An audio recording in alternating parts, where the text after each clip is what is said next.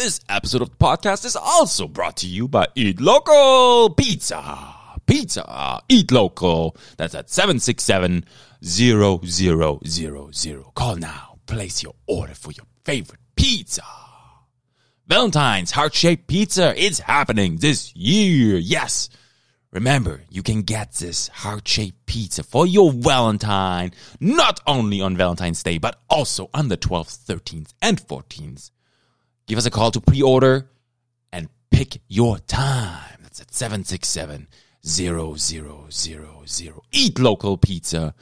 Ooh, they are also on Skip the Dishes, or you can order it online at www.eatlocalpizzapos.com. There's no pizza like that. It's eat local. Mmm. Yes, I'm just gonna let this sink in for a second. That's how good it is. Yes, pizza. Eat local pizza.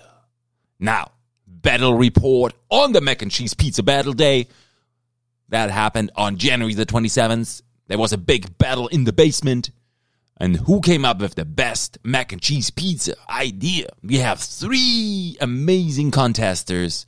Chelsea, she ran with a local chorizo topping over beautiful cream sauce with Velveeta, provolone, and cheddar. Ooh, that's interesting. Pizza number two. Jim. Jim, right? Jim. He thinks he's funny with three packs of Kraft dinner powder and some some whipping cream, half a pack of sliced bulk wieners, and a drizzle of two ketchup packages. He made that kind of pizza. I don't know, I don't know. Pizza number three. Saul brings his game with fried buttered bread crumb and bacon over a thick base on cheese sauce made from cream cheddar and Gouda. Mmm. Now you tell me, you tell me which of those three options you would order at Eat Local Pizza. That's at 767 0000. Who doesn't want to have a mac and cheese pizza? Mmm. This episode of the podcast is brought to you by Brent Hackberg, your RBC Royal Bank of Canada mortgage specialist. Oh, yes, financial services. Brent Hackberg knows mortgages. Follow him on Facebook. Find him on there, there, on his page. Give it a like. Follow it. I cannot emphasize on this enough. You have to, right now, do this. Follow Brent Hackberg and give him a call right now. He's always open. That's Brent for you. He does that. He is fully committed to your success, meaning your dream home. He hustles hard and he knows what he's doing. Over 10 years of experience. Today on his Facebook post, he posted the monthly stats highlight from the Canadian Real Estate Association. And right there, I clicked on it, I followed it. Monthly stats highlights on the first page. Just let's dive into the first page. December 2020 home sales record. Record set. Jumped. What? 7 to 7.2% between November and December to set another new all time record. Ladies and gentlemen, Brent Hackberg is your RBC Royal Bank of Canada mortgage specialist. He does it all. He is there for you. Give his page a like. Call him at 251 7251. If you're in the market right now looking for a house, the market is hot, the interest rates are low. You want to refinance your house? He does that too. You want to move your mortgage over to the RBC? Brent is your man. He does that as well. What does he not do? I cannot tell you. He does it all. Brent Hackberg, your RBC Royal Bank of Canada mortgage specialist at 251 7251. Give him a call. This episode of the podcast is also brought to you by Daytona's, Daytona's Kitchen and Creative Catering. Oh yeah, 622-2169. Place your pre-order for Super Bowl Sunday pickup. That's like very soon. Ladies and gentlemen, Super Bowl is happening. very, very soon. Call now 622-2169. Order your one pound of wings. Beer cheese dip with tortilla chips. Prosciutto goat cheese flatbread. Oh, yes! Yes! Parmesan and garlic potato wedges. 40 bucks per order and it will feed about two to three people. 622-2169. That's Daytona's Kitchen and Creative Catering. Oh, yes! Also, very soon, like very soon, right now, you should order your Valentine's Day special at Daytona's.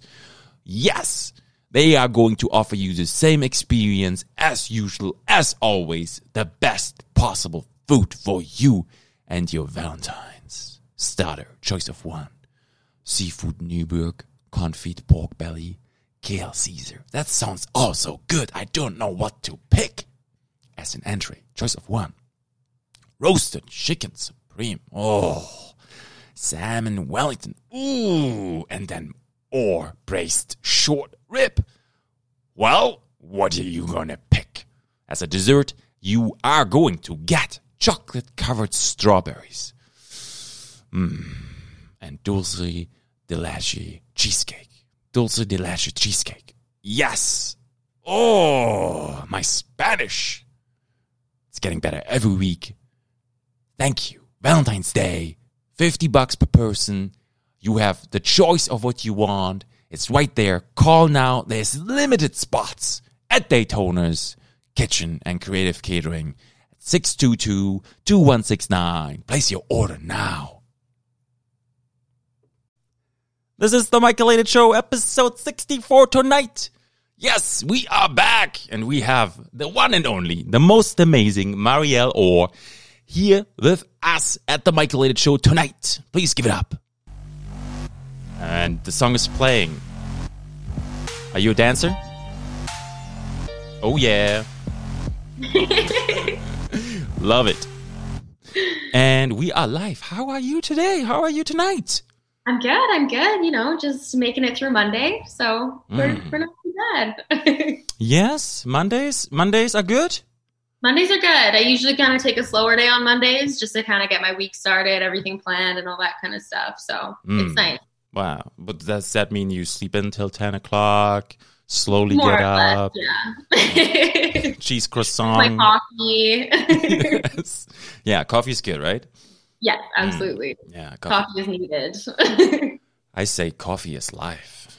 I would say that too. I absolutely love coffee. We just got my parents an espresso for Christmas, and um, mm. I use a lot. So. Oh, espresso. All black, or you mix something in there? Uh, just a little bit of cream. A little bit of cream, half and half. Yeah. Yeah. Good. Yeah. Good. Yeah. Yeah. Yeah. We got really crazy over Christmas. We got a lot of um, whipping cream, the thirty-five percent. Yes. The ba- the baby loves it, and the six-year-old loves it too. So. I can imagine. It's a highlight. it's a, it's one of the highlights during the day, and then in the coffee, it's not it's not bad either. Makes it nice and creamy for sure. Mm, yeah. What about ice cream and coffee? Oh, affogato. Mmm. Mm-hmm. What does very good.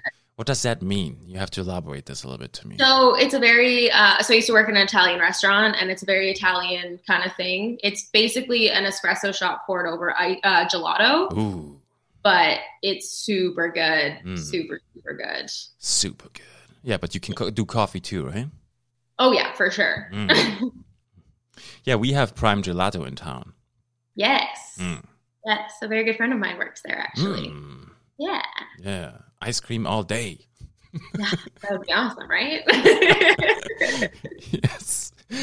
I agree. But you know, do you have the same of kind of craving for ice cream even in the winter or is it more like a summer thing? Does it definitely a summer thing? And like my stomach doesn't really love ice cream all that much. Um, it's really like a once in a while kind of thing for me because it's like I suffer for the next couple days if I eat it a mm. lot. So, yeah. Yeah, yeah. So you you enjoy the pleasure, but you know what's gonna what's it's gonna take. Yeah. Sometimes it's definitely worth it though. Yes, I hear you. Yeah. So, some things are worth suffering for. Absolutely. yeah. I see in in the background there. There's uh, a little bit of a black canvas.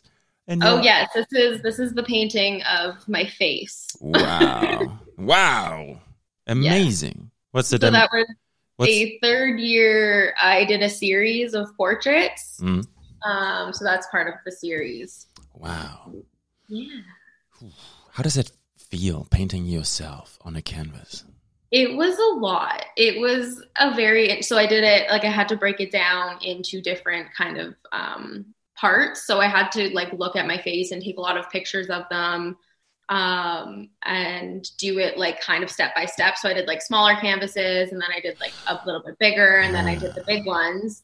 So I was working on them for like 4 or 5 months. So I really got to know like every single part of my face like really really well. Mhm. Yeah, would you say there was things that you did not know about your face before or Yeah, af- after you. Yeah. Yeah, Like yeah, and it's really cool to kind of like break it down into like shapes and forms and then have it turn out and look like you, which is a Mm. really crazy thing. But that's like a lot of portrait drawing and figure drawing and all that kind of stuff. Mm, that's intense. Yeah. Yeah, because the, ex- especially the face has a lot of meaning. yes. There's so much expression in the face. Yeah. Yeah. And like In everybody's portrait. face is so different, right? So like being able to break it down into those specific shapes and shades and colors and all that kind of stuff and be able to kind of have it resemble a certain person is like it's a pretty hard process. I think so, yes. Yeah. Yeah, and then it's also art is also very I might that's my personal opinion. You can correct me, but I think also art is very hard to be successful and being recognized. Absolutely. It's Absolutely. why do you why do you on from your perspective, why is that from your perspective, do you think?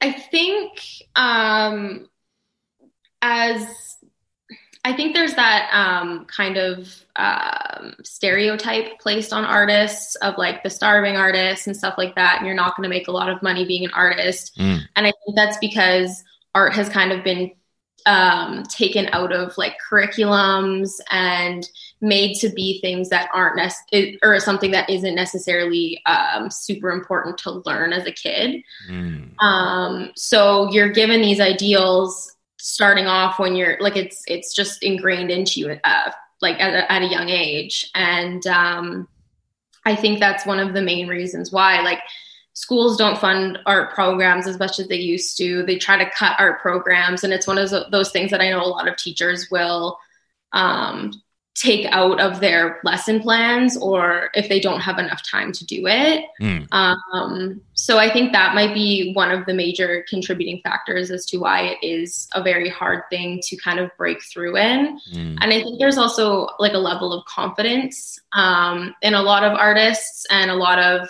creative people. It's like taking that step to actually become a creative. And there is that stigma being like the starving artist, you're never going to make money. So why even try? Mm. Yeah, it's a self-inflicted KO. A little bit, yeah. Could be some, could be sometimes, right? Yes, absolutely. Like because you we are all humans and there's so many of us. Yep, absolutely. Mm. I find art is nowadays I would almost say art is nowadays is more appreciated than it, it ever has been. Yes, I agree. And especially with the pandemic and all that kind of stuff, I think a lot of people, you know, they're bored at home. I know for myself, at least, like I've always been a creative kid and a creative person. Um, but being stuck at home, I was like, well, I have nothing else to do but paint. Mm. So I think a lot of people turn to either like crafts or painting or drawing or any form of way to, you know, occupy themselves. And I think a lot of people are starting to use that and to appreciate what creatives are doing because they're starting to do it themselves. Yes. There's a different feeling when you consume or when you create. Yes. Yeah, consuming is good too, but I find sometimes after a while, maybe one or two, or three hours, I find like, okay, oof, I have enough. It's almost like it creates a fog over your mind. Like I took last night off. I um, this like was the first day in January. Oh, so I, I said to myself, you know, tonight there's no hustle. Uh, it's I feel a little bit different, and we I took Lisa, my wife. We went downstairs in the basement. There's a couch and TV, and then we watched Yeah. this new Netflix series called Superstore. Okay. Super brainless, um, sometimes funny, not all the time, but it's it's it's okay. Yeah. And I needed that. You always need a break. Yes. Absolutely. Yeah. Yeah. But then it was good that I did it. But today I was like, okay, now back because I feel like I can't do that anymore every day because, it- and I think that's something you can really strongly relate to as well, right? Oh yeah, for sure. I have a really hard time um, allowing myself time off. Like it has taken me uh, years to be like, "Hey, you deserve a day off," or like, "You deserve two days off." But then I'm like sitting at home. I'm like, I could be doing something. I should be doing something. Um, but it's almost like you need that rest in order to like recuperate and recharge. And I know for myself, if I don't let myself do that, I like my motivation goes away. My creativity is just absolutely gone. Mm. And so I'm definitely learning and allowing, and my boyfriend is definitely very responsible for helping me learn how to relax a little bit. That's good. Yes. Yeah. Teams are stronger. Yes, absolutely. Yeah, I agree with that. So now you said motivation and also creativity at uh, different levels. Yep. I want to dive into that a little bit first, and then I want to bring it back how everything started with you. Absolutely. That's so fascinating.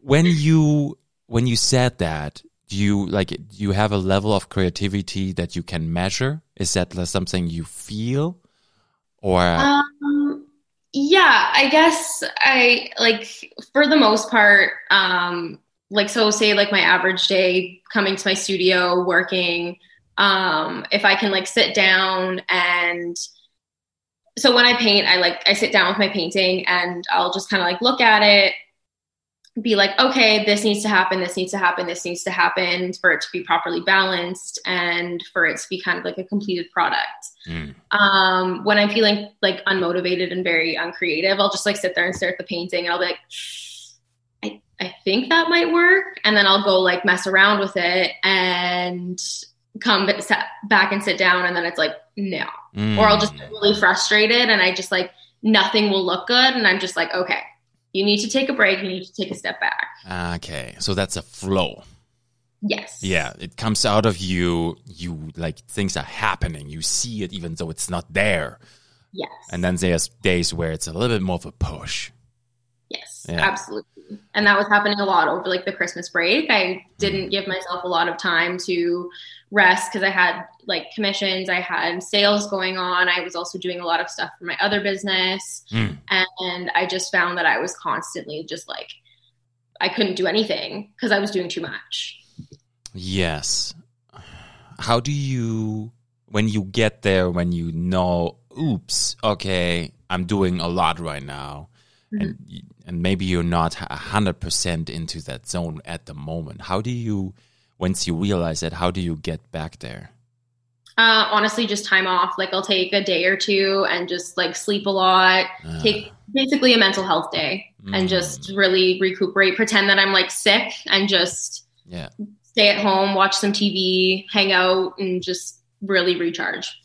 What do you think that is? Is that like the human body and the brain how it works? It's just it can only create that much.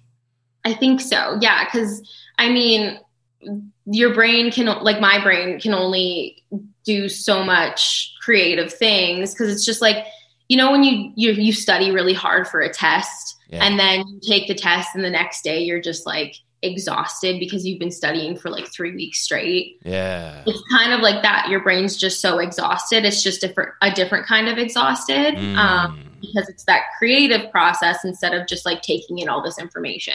Yeah, it's like your muscles when you bike and they're sore, but it's your brain that's sore.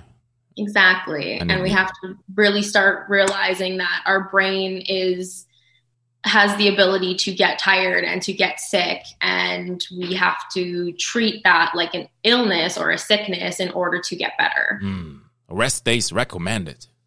Absolutely, always. Yeah. So you do you so do you have a dedicated day at the moment where you I- say every Sunday, I will take the day off and just like kind of stay off my phone um, as much as I can. yeah. Really, just like hang out. My family does Sunday dinners every Sunday, Um, so I'll just like hang out with my family and just really mm. chill out through the day. that's good. Yeah. Yeah. Okay. Well, well, let's go back in time. All right. You you are you born and raised in Thunder Bay? I am. Yes. Beautiful. Yes. Yeah. So now you you mentioned already. You you know Mm-hmm. you told me you gave me heads up. I appreciate it. You said that you, art was already a little bit bigger when you were growing up. I think you did mm-hmm. say that. Uh, so were you like? How did that go? How old were you when you realized? Oh, art, painting is, and also, oh, sorry, sorry. Also, Ah. Yeah. like your parents were they really supportive? Yeah, so I, I I can never sit still. Like I've always been the kid where my mom will just like you know give me a coloring book, or I got paint sets when I was really young. Mm.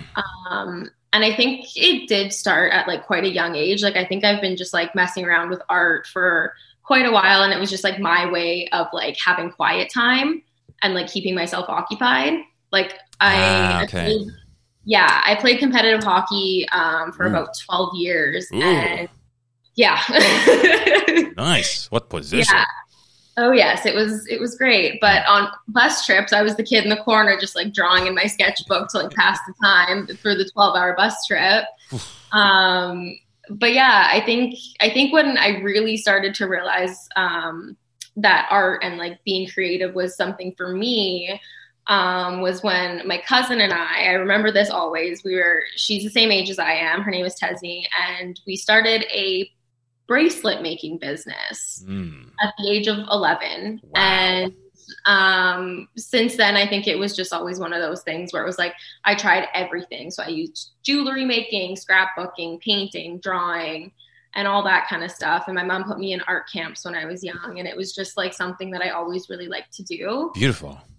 yeah and then um, when i was in high school like i said i was um, i was a competitive hockey player and that's kind of what my identity was like i was just always on the ice always on tournaments and stuff like that um, but i was taking art classes throughout school because i really liked it Mm. um, but when it came time to decide what i wanted to do with my life you know university and college and all that kind of stuff i had no idea what i wanted to do so I was like, Ah. I was like, ah, I don't know. I like thought about teaching. Mm. Um, I thought about taking the business route because that's what my dad did. That's what my sister did, and I was just like, I don't know. Did you And think then- about becoming a hockey player? I'm sorry to interrupt you. I did think about that for a little bit, but I think I reached the end of my hockey career uh, when I was 18, and I was just like, you know what? Like, I've Mm. done this my whole life. I'm ready for a next chapter. Yes. Um, I still do love the sport, and it has taught me how to stay active Mm. through like my um, later years. Yeah. But it was definitely one of those things where I was like, you know what, I'm done with it. Like I loved it, but it's just like I think I need to move on. Yeah. This is not all of life. Exactly, Mm. exactly. So yeah, when I was choosing courses for university, uh, a really good friend of mine, um, she was looking into the visual arts course at Lakehead University, and I was like, that sounds cool. Mm. So I applied, I got in, and then I also applied to the teaching program, and you can do that concurrently with the visual arts program. Mm. So I was in teaching and visual arts, and I absolutely fell in love with it. Like, just it was everything that I like dreamed that it would be. And um, in my third and fourth years, when I really started to thrive. And in your fourth year, you have to do a thesis. Mhm. Um, so my thesis was based on deterioration and decay. Mm. Um, so lo- lots of textures, lots of found items, lots of driftwood, metal, all that kind of stuff. Question. And Question. yeah, Why did you pick that? um, I don't know. I've always been kind of drawn to like darker surfaces, and like it's always been a huge interest of mine. Um, the effects that we as humans have on the environment, as Okay. well as the kind of effects that like um the environment has on man-made objects Mhm. and like how they get broken down and i just like i really like the way that like an old rusted piece of metal looks i think it's just so cool Okay, I respect that very much. Is that is Yeah. it also like a spiritual thing where you know you think about life and death? Is that something too, or is that taking it too far?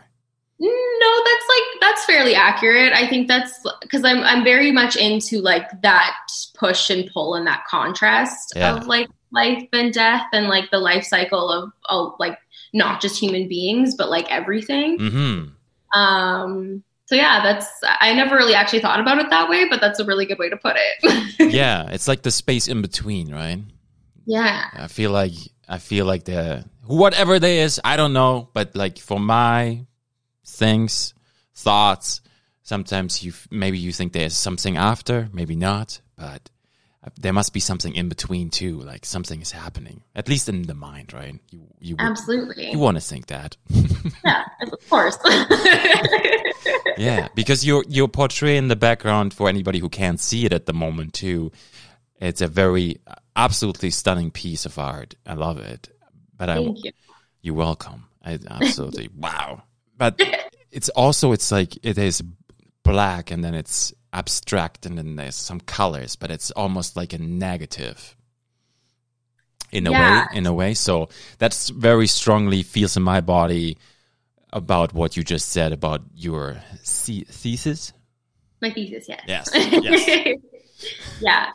Yeah. So that um that series was also based on like mental health and trauma and all that kind of stuff. Ah, Um, so that's kind of where like all that darkness comes in, Mhm. um, because that's also something that I have dealt with for about the last decade of my life, Okay. and um, I think it's just like like I was saying before, it's a really important thing to treat your mind well Mm. in order to be successful. So yes.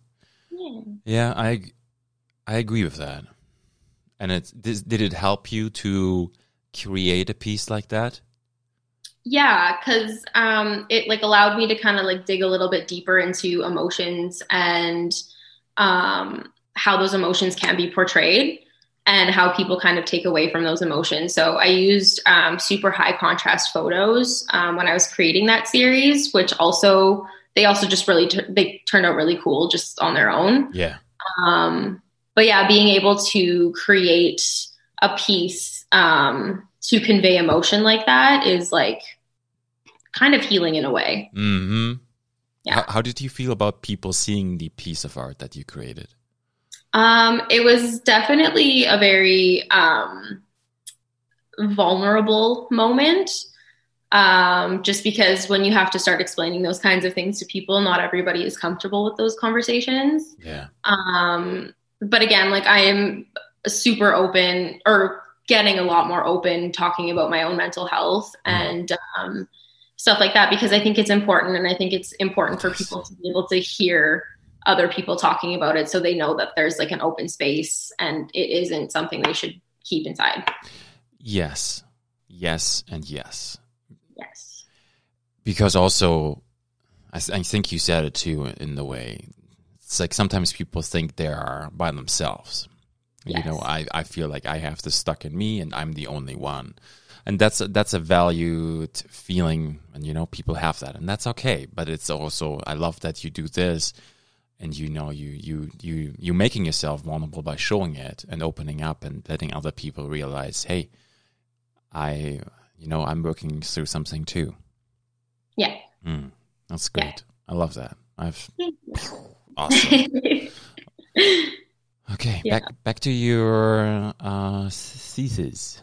Oh, my thesis. Yes. So That's Right, going to be my favorite word this episode. no worries. I like to go off on tangents too. It's it's no problem. It's perfect. Um, it's perfect. Yeah. um, yeah. So that was my thesis was kind of like my pivoting moment for me Mm. um, as an artist. It like kind of fostered this whole style that I work with now um, with all the textures and these like super um, bright colors uh, mixed with these really dark colors. Mm, Um, and then I've just been playing around with uh, different textures and all that kind of stuff for the last probably two or three years since I graduated. hmm and just like finding things that um, work for me and different color schemes. And I actually just started a whole new series um, that talks again about mental health. So all of that from my thesis kind of pushed me out into the real world, trying to be an artist, and um, just kind of brought on this whole style for me. It's beautiful. Yeah. So, so did you when you you did it did, did you have to write something did you have a painting that you created for that ultimate Yeah. end of um, study official you approved Yes.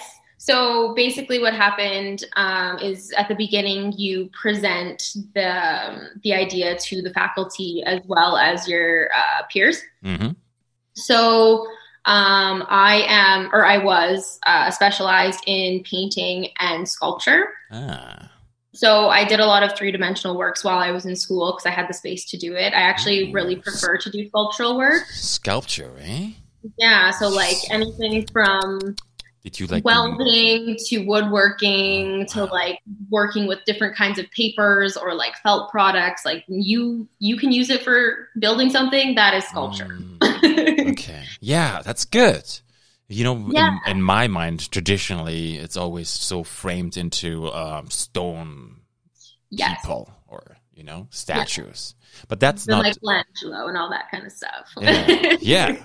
but that's Yes. not that's not all there's so much more No. Mm. And that's why I love sculpture so much, is because it was literally anything and everything you can get your hands on, you can use to build something. And I'm super about like recycled materials, and I talk about that all the time in my work.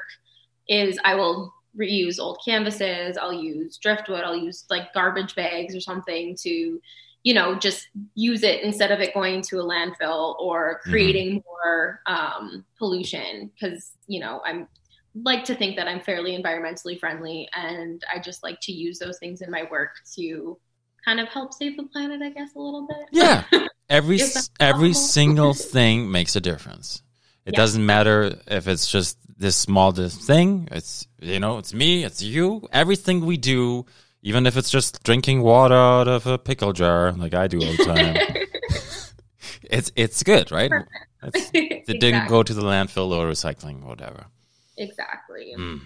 Exactly. Drift- Yeah. So for my thesis, I had to um, work with the two different elements of sculpture and painting. sculpture and painting So I tried to figure out a way to combine the two. sculpture and painting so you did let, Um, let me guess let me guess i don't know Yep. you did a, a painting on a sculpture No, I did a sculpture on a painting. nah, I could have. Enough, That was though. 50 50, right? It was 50 50. yeah, exactly. Um, so I made so basically throughout the year I had to make I think it was up to like nine pieces for Wow. the two classes.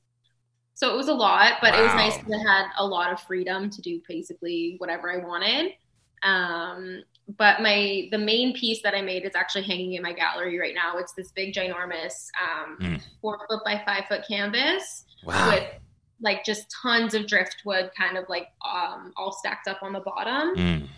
um, and it's called drifting and it basically represents this like push and pull of the deterioration and um, the effects that we as humans have on the environment You know, I can, like, I always think about this. Everything we have gets dirty or breaks down. Yep. Everything. absolutely You know, the day you get it, whatever it is, and you don't even do anything, if even if it's just brand new and you put it somewhere, it still slowly gets old. yep It's crazy. i know That's time, right? yep has an effect on everything Yeah. No, I love that idea. It's so it's deep, you know. Yeah. It's it has a lot of perspective. yeah me at 20 years old apparently i knew some things How did that come to you? Um, I so I was working on a, a series in my third year, and we were doing um, it's called what is it called? It's called spatial painting. So I basically what it is is is what that painting is. It's it's like a sculptural painting. So you have stuff like coming out of the canvas. Um, you can even like uh, dig into the canvas and have like things coming behind it, kind of thing. But it's more of like a sculptural kind of painting. Mm-hmm. So we had to come up with this series, and I was like looking all over my house for things that I could use. I used like old cardboard that I had like kind of like jutting out in like different geometrical forms. And then one day I was in my garage and I noticed this like old floorboard was kind of coming like a little bit loose. Mm. And so like I pulled it up and it was like this really cool old looking piece of um, wood. And I was like, this would be really cool on like a canvas or something like that for my spatial paintings. So I brought it into school, I let it dry out, and then I attached it to one of my canvases and I used um, molding paste, which is just like an artist's um, hmm like paste that you can like form kind of however you want, and then it dries. Yes. Um, so I used that and I kind of created this like piece of wood, looked like it was attached to the actual canvas coming out. And then I like did the rest of it as like an old cityscape on top of um, this piece of wood. And that's kind of where this whole idea was born from, Mm. Was that one project that I was forced to do. So you were forced to do. yeah. Yeah, but it's interesting how random, random stuff encounters creates this, and then Yeah. you made this masterpiece later based on that idea. Ultimately, Yeah. Pretty much. crazy. I know. Crap can be turned into like beautiful stuff. Yes. yeah. Did uh, how do you get that driftwood on the canvas? If you don't Um, mind asking. So it's a lot of just kind of like maneuvering. Um, so the canvas frame itself is wood. Yeah. How thick? So I that just must get be the canvas. thick, right? Yeah. So on the bigger canvases that I have, it's like I'm pretty sure two by ones, Mm. and they're just like like built around it, and then um, like a cross in the middle to like support everything. Yeah. Um, but I basically what I do is I like lay all the pieces of driftwood like around the frame, and then I'll drill the pieces that are sticking around the frame like to it, Mm. and then anything that will be like kind of like floating, I just attach to the pieces that have been attached to the frame, Ah. and then it stays somehow. I haven't seen the piece that we are talking about, but I, I Mm-hmm. can picture it a little bit. But also in my mind, I'm thinking like, you know, driftwood and then boats and then ancient like Viking boats and stuff like Yeah. that, you know, and Yeah. then just like time again. It's funny that you say that because the, that piece actually got me a commission from somebody. Um, they wanted, um, I think the one, the Bluenose that's on the dime, Mm. that boat, they wanted that in that style with the driftwood and then the boat in the background. And like, so hmm pictured correctly. Yeah, a boat also is like again, it's a bridge too, right? You could you could Mhm. think a boat is like you go on the boat and you you go from one place to another. yeah. Mm. Yeah. hmm So do you think that symbolized driftwood too? kind of yeah it has that like um that idea of like you know things don't always last either with like shipwrecks and all that kind of stuff and like you know the time between that so Mm. mhm. Okay. You so you presented the piece. Do, do you have to elaborate on it then? um yeah so you just kind of at the end after everything's done um we get a show at the art gallery which is really awesome Ooh. that piece was put into the show along with a couple of others that I worked on throughout the year. And um, afterwards, you just have like another presentation to kind of wrap everything up, like talk about your process, how everything kind of worked, how everything went, what went well, what didn't go well, all that kind of stuff. So, Mm. yeah, How was the feedback? it was good. I got, I was, I was very happy with the feedback because art school can be a very like demeaning experience sometimes. Mm. um, your art gets ripped apart like you know just as you kind of go along teachers will either tell you it's really good or you could use a lot more work or it's really bad and the amount of times that i cried during art school is like too many I believe that. I I wonder if you allow me to ask this, uh, do you think art is also uh, a personal choice of Oh my god, absolutely. like if the teacher doesn't like or the professor doesn't like something certainly then the individual has to learn to detach themselves from their personal taste hypothetically right Absolutely. Hmm. Yeah. And I think that was like one of the biggest things as you go through art school. It's like, well, what do you mean you don't like it? Like, I made this with my heart and soul, and now you're just going to rip it apart? What do you mean? Mm. yeah. yeah, that's hard yeah, absolutely. yes because it's then it's not also just allow me it's not just a painting just like you said it's a piece of you that you created with colors and composition and feelings Absolutely. yeah, Yeah. Yeah. How hard is it for you to say, "Oh, yeah, you want to buy my art"? Well, you want to buy this one. Okay. Is that easy for you or is it hard for you? Um, it really depends on the piece. Like there's like that piece that's out there right now. Um, I, I was saying I did a tour, I think last Sunday, Yeah. just of my gallery, and um, I was saying that if if someone is ever interested in that piece, and I've had a few people interested in it, it's just huge. Like it needs to go to a ginormous house, and Mm. you have to have the right space for it. Um, but I, I was saying that I think I would need to interview the people Mm. and like make sure it's going to a good home because you know it's like that is literally my heart and soul and i don't like think that i could part with it just yet or if i did part with it it would have to be somebody who is like yeah. either close to me or like i know it's going to be taken care of Yeah, I've wondered about that, you know. I've I've dabbled in uh, painting acrylic stuff, abstract, and then sometimes you know you um, you sell one here or whatever, whatever, Mhm. And then sometimes you know you you really like that one that you did, and you really don't want to sell it, yeah. So you just put some kind of weird price tag on it, and then then because then you in you in my mind, just a lot Mhm. I am then it's just like okay no, nobody's gonna buy this uh, i'm good. Yeah you're like i'll just keep this for myself. Yes that's there's definitely been a couple pieces where i'm like you know what like if this doesn't sell i'm okay with it Mm. um, but i'll generally like i'll price those ones a little bit higher yeah Um, but if they do sell, it's like a kind of like inner struggle because it's like, well, like I kind of need to make money yes and like also, but I also love this piece.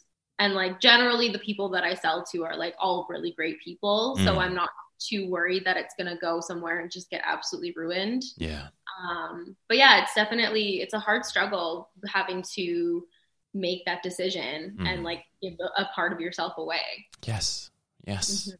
do you have a Mhm. book or a, a um, a device where you track all your paintings that you have ever done professionally Um, I have some random photos on my phone that kind of go into a Word document ah yes yes yes that needs to be organized way better. But yes, I have Mm. documented photos of every single piece that I have. Yes. How when you I like that. I like that Mhm. because you know, you I forget things. Things in your mind just disappear. Yeah. Do you do you sometimes look at it and you know you've you've done this for a little while now, right? Mhm. Mhm. And then you look back a little bit and you're like, "Oh, do Oh, you yeah. how do you feel when you see where you are now when like a couple of years back?" It's um definitely it's a cool experience to kind of see how far you've come.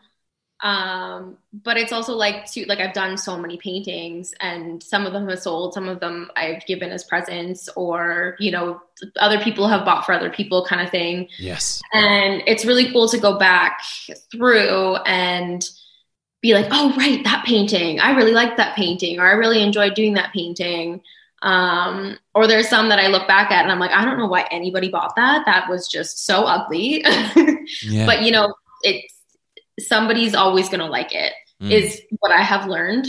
Um, but yeah, I, uh, it's, it's a really cool experience to see kind of how my style has changed, but also how it's remained somewhat the same, Mhm. but gotten better over the last couple years. Um, but yeah, it's definitely been a cool growing experience. good. Yeah. How, uh, allow me to ask this: How do you define for yourself it got better? Um, just so like finishing a painting, um, sitting with it, and like a lot of the time I'll sit with it and I'm like, this is not done. This is not done. Mm. Something needs to happen with it. Um, and I'll go in and I'll add like smaller details, like either like pen details or paint markers, um, or like I'll take the paintbrush and I'll just like add a few things here and there. Um, but for me, when a painting is done, um, it, everything like balances really nicely. Um, you can kind of look at it and um, it just it your eye goes around the canvas really nicely. Mm. Um, so I think in comparison to now, um, from before, is I'm able to push it a little bit further Mm. and take a little bit more of like a risk when it comes to finishing the painting. If something's not working, I can look at it and be like, okay, I'm going to put this here and this here. Whereas before, I would have been like, you know what, it's done. I'm not touching it. And then I look back and I'm like, I could have added like a few more things. Mm-hmm. Um, but like, there's times where I like finish paintings. I'll like have them done. I'll hang them up on the wall. They won't like if they don't sell, and then I'll just stare at them and I'm like, I don't like it. Mm-hmm. and then I'll take it off the wall and I'll just repaint it. Yes. Yeah. Yes. Yes. That's a process too. Yeah. And that's also how the mind works. Oh yes, for Yeah. sure. Yeah. I have one painting, I think I painted three times over it. oh yeah. I've done it so many times. It's, it's like a, I think it's like a, a 36 by 48. Okay. Yeah, it's just, Big one. yeah, it just barely fits in the vehicle still, right? Yep. So it's just like, you know, that one, that's okay if I paint over it one more time. That's okay. Absolutely. Yeah. Did you did you ever try to build your own canvases? Like obviously you must because those big ones you can't get them really. yeah. So recently, so I built that big one that's out there. Um, I built a few last year, I think it was, and then just recently, it was really everybody in the city was painting. Apparently, Uh, um, so Michael's was sold out of like all canvases. wow. yeah Sold and out. like sold out and i'm like start trying to start this new series and i'm like i can't i Hmm. need canvases i need frames so my lovely father just built me like nine new frames which is really really awesome um and i just stretch them all myself and then prime everything Hmm. and it's great it's way cheaper also um, yes. yeah. Yes. Yeah. I've done it once. Like I Okay. uh, I built a 20 was it a 12 by no 24 something. 24 by 36 maybe? Yep. but i used like the pre-cut at michael's. Okay yep. And and then um when the little ones was fine but as soon as i went bigger then i always like big canvases. Mhm, I, mhm. I like a lot of color. Just smash, smash it on there. Everything you can get. And you would i would like do my best and obviously i'm not a professional. Mhm. but like then the canvas would would just warp itself yeah yeah so and that's what I find is a problem too with a lot of the ones that I buy from Michaels. Um, especially like the like I use the level threes mostly now. yes Um, but I was using a lot of like the level ones and level twos when I couldn't afford to buy the level threes. yes And even the level threes, I'm uh, getting some of them are warped, and I'm like, I just spent a hundred dollars on this canvas, and you're telling me it's warped. Like, yeah, so it's a big investment absolutely, yeah. No you want to have it perfect. Yeah. yeah. I like the ones that are the really thick ones that are just like this. Yeah. I know. They just like they're just so much more. There's so much more to the painting when they're just nice and big. So. Mm. and i see you paint also around the frame on the sides. Yes, that was something that was ingrained into me in art school. Ah, okay. So previously you have not done that? Um, well, I learned in my second, actually, I think my first year, that was like one of the things that we learned to do. mm. Um, I didn't actually really start painting on like the thicker canvases until probably university, anyways. okay I would just use, you know, those flat ones that you can get from the dollar store. yeah That's what I would use in school. So there was really no edges to paint. hmm Um, so yeah, once I got to university, my instructor immediately was like, paint your edges every single time. And you're like, okay. Mm. so Yeah. Yeah. Would you nowadays also already go as far as paint the painting continuously over or just close it off? so I just paint it black usually, but for this new series that I'm working on, I was thinking about continuing it on to the edges just to give it like a little bit more. hmm Um, because I do really love when people do that. I'm just honestly lazy sometimes, so I Yeah. think it's just gonna be that next step in doing that and Mm. trying it. So Yeah, because then from every single perspective, there's something you would not see if you face it a certain way. exactly, Whew, there's so many messages you can put on. really and truly you could. yes, yes. Wow. What What do you think about framing? Like the um, some paintings, they get uh, certain. I don't know. Maybe I'm using the wrong word, but they get uh, whatever kind of frame around it. Yep. I so I do I was looking into that a little bit as well and I do like the framing on a lot of canvases. I think it makes the painting look really nice and done. Mm. Um again, it's just like uh that's like a cost thing and just something that I've been not hesitant to do, but like just it's kind of like on the back burner right now. Mhm. Um, but I think it can finish a painting so so nicely, and it just gives it that like level of professionality that's just like hmm Yeah. Yeah. I can see that it excels also with your art. You know? Even Mhm. like if you would I'm really attractive to like antique, golden, Mhm. uh embr- like fancy patterns, whatever. It's like, yes, that's golden. Please put it on there right now. yeah. but I can see I can see that I think it would really you know not all of them, but maybe try one or two. I think it would really look good on that. Absolutely. Yes, that is a goal for 2021 for Mm. sure. Yeah. Yeah, even Yeah. if you just do one, right? yeah, exactly. Mm. The the only thing is with the driftwood ones, like I can't really because it usually comes off the canvas, Yeah. but like anything else I can for sure. Mm. Yeah. What do you, what is your favorite medium then? Like Um, so I use acrylic paint. yeah. Um, so that's definitely my favorite type of paint to use. I really do like oils also, Mm. just because they blend so beautifully. Um, but the dry time on them, uh, just like for the amount that I paint and the like the um, pace that I paint at Mm. is very fast. So like I'll do a painting, I'll work on um, a couple paintings simultaneously, ah. um, just so I can kind of like really get things done. Mhm. Um, so I'll paint like a layer and then I'll like put it to the side and let it dry. And then I'll bring out another painting and say, do the same thing, paint a layer, put it uh, to a side, put the molding paste on, like wait and just like switch back and forth. yeah. Um, so acrylic just works way better for me. Is that Uh. easy? Like switching around? Um, if I'm using the same color scheme, yes. If not, things can get a little bit messy. yes. and just like confusing in my brain. Um, so right now I'm working on three different paintings. One of them is a commission, and then the other two are just ones that I was like messing around with. Mm. Um, but they're all like similar color palette, so it makes it a lot easier because like I already have the paint out on my palette when I'm switching back and forth, and I can just like mess around with it, which is really nice. Yes, that's a good point. I 100% understand.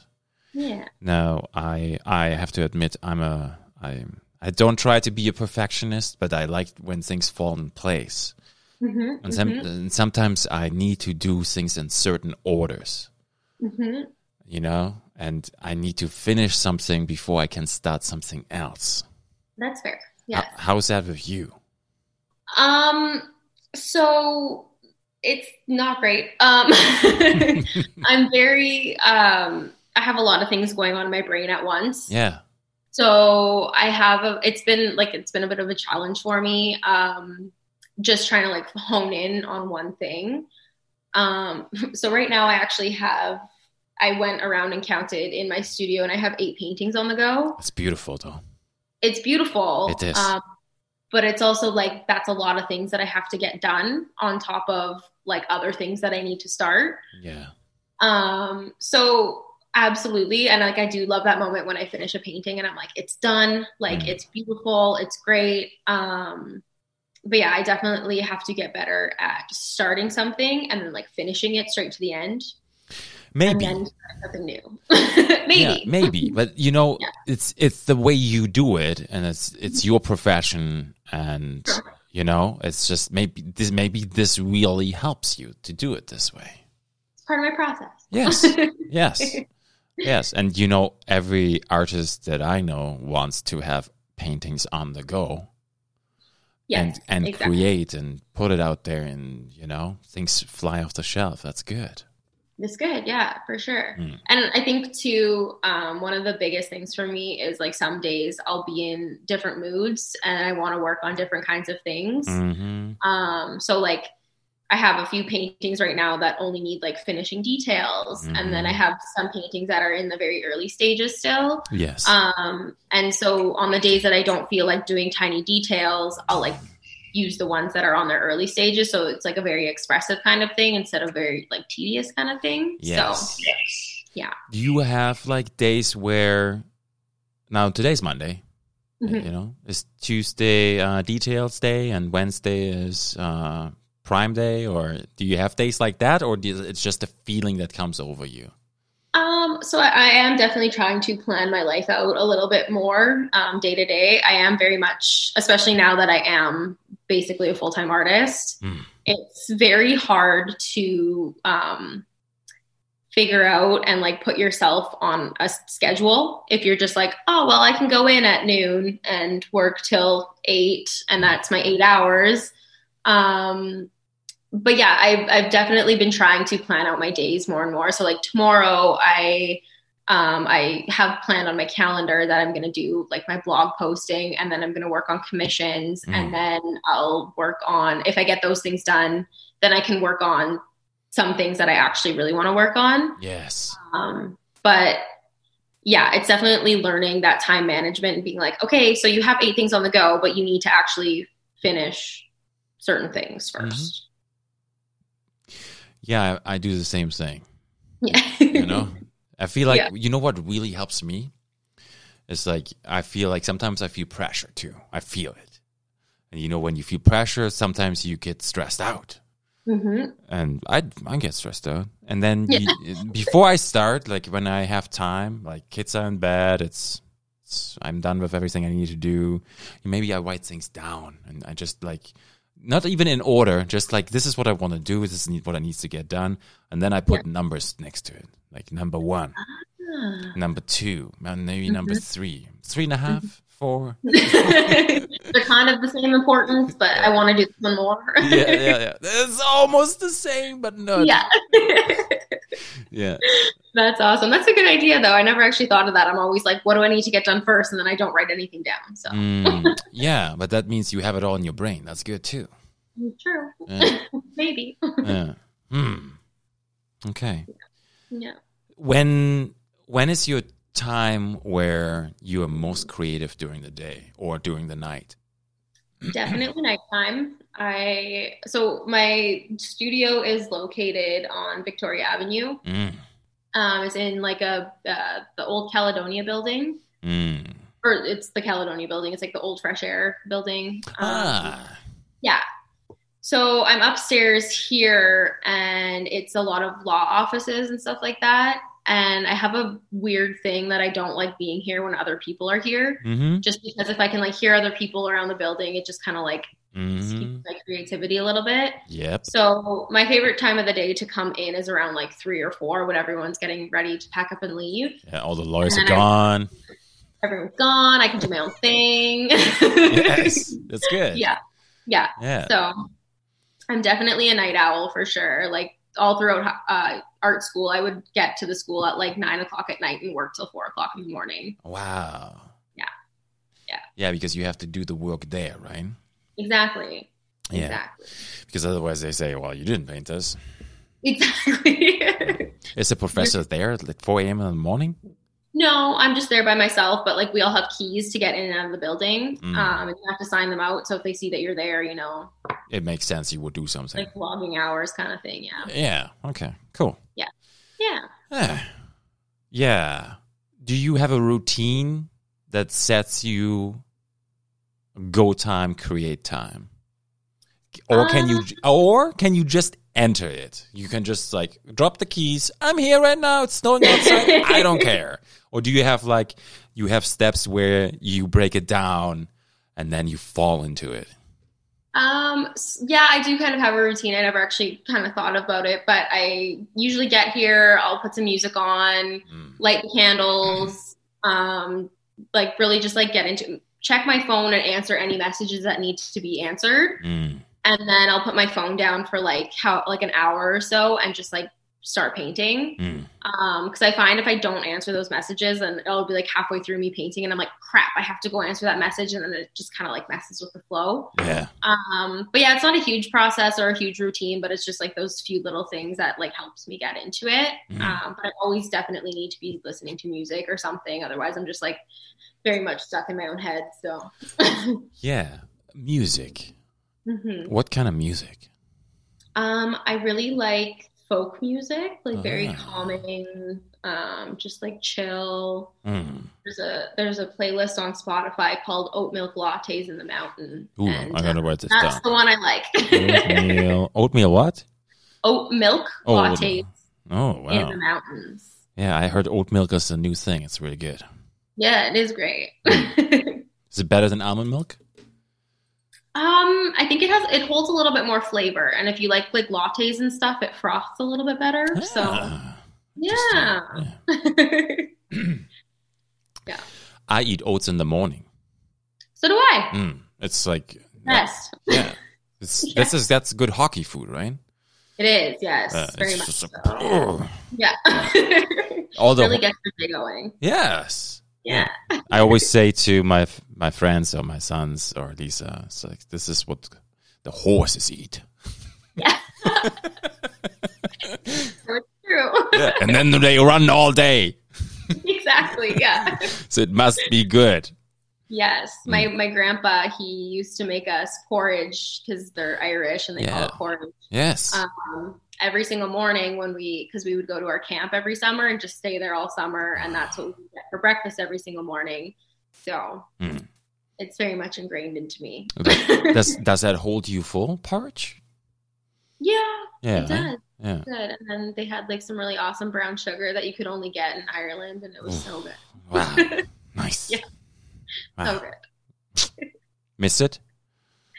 Part miss it? Yes. Yeah. Mm. Absolutely. That's like a, that's those are the memories in life you can like you cherish so much, but they're just like ah Yeah. Oh yeah. Camp was like the best thing of our childhood. So my grandparents on my mom's side every Mhm. christmas they would make a certain kind of um, baking Okay. so it's a cookie and it's called spritzgebäck. I'm from germany. And Okay. and uh, it would be like this about this long and it had little teeth because they would actually put it through the meat grinder the dough. Okay. and it would come out in uh, like that. And then when they bake it it just like to perfection of course. And then Of every christmas we would get this big bucket full of cookies and you have to eat them i have to eat them of course and you you dip it into milk that's Oh my goodness. this is complete then Yep. Yep.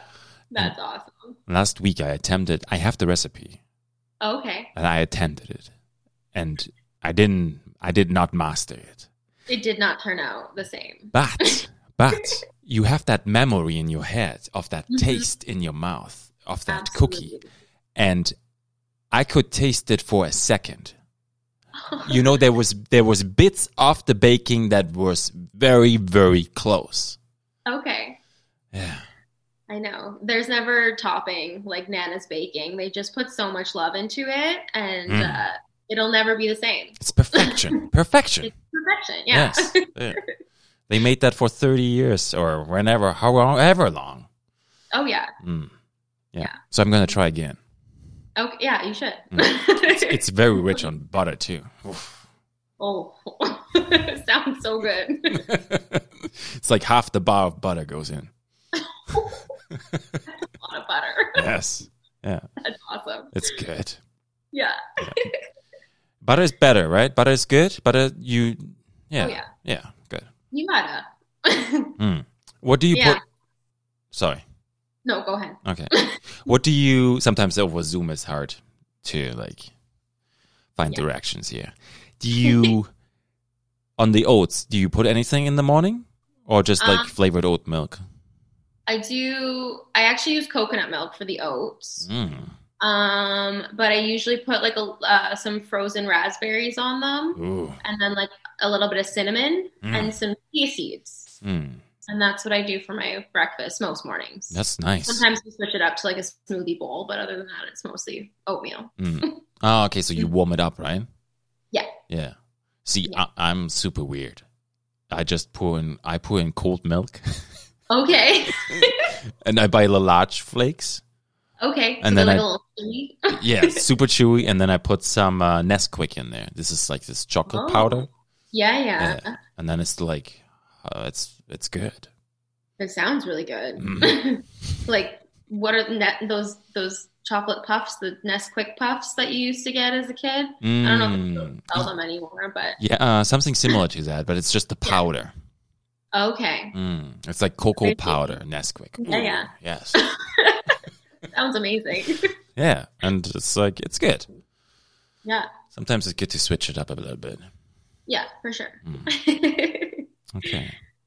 Wow.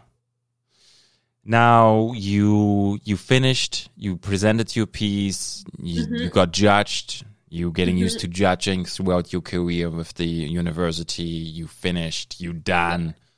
What happened? Um, so I graduated, obviously. Um, I went into teachers college. So the year after I graduated art school, um, I was lucky enough to make it in the one year program of teachers college. Mm.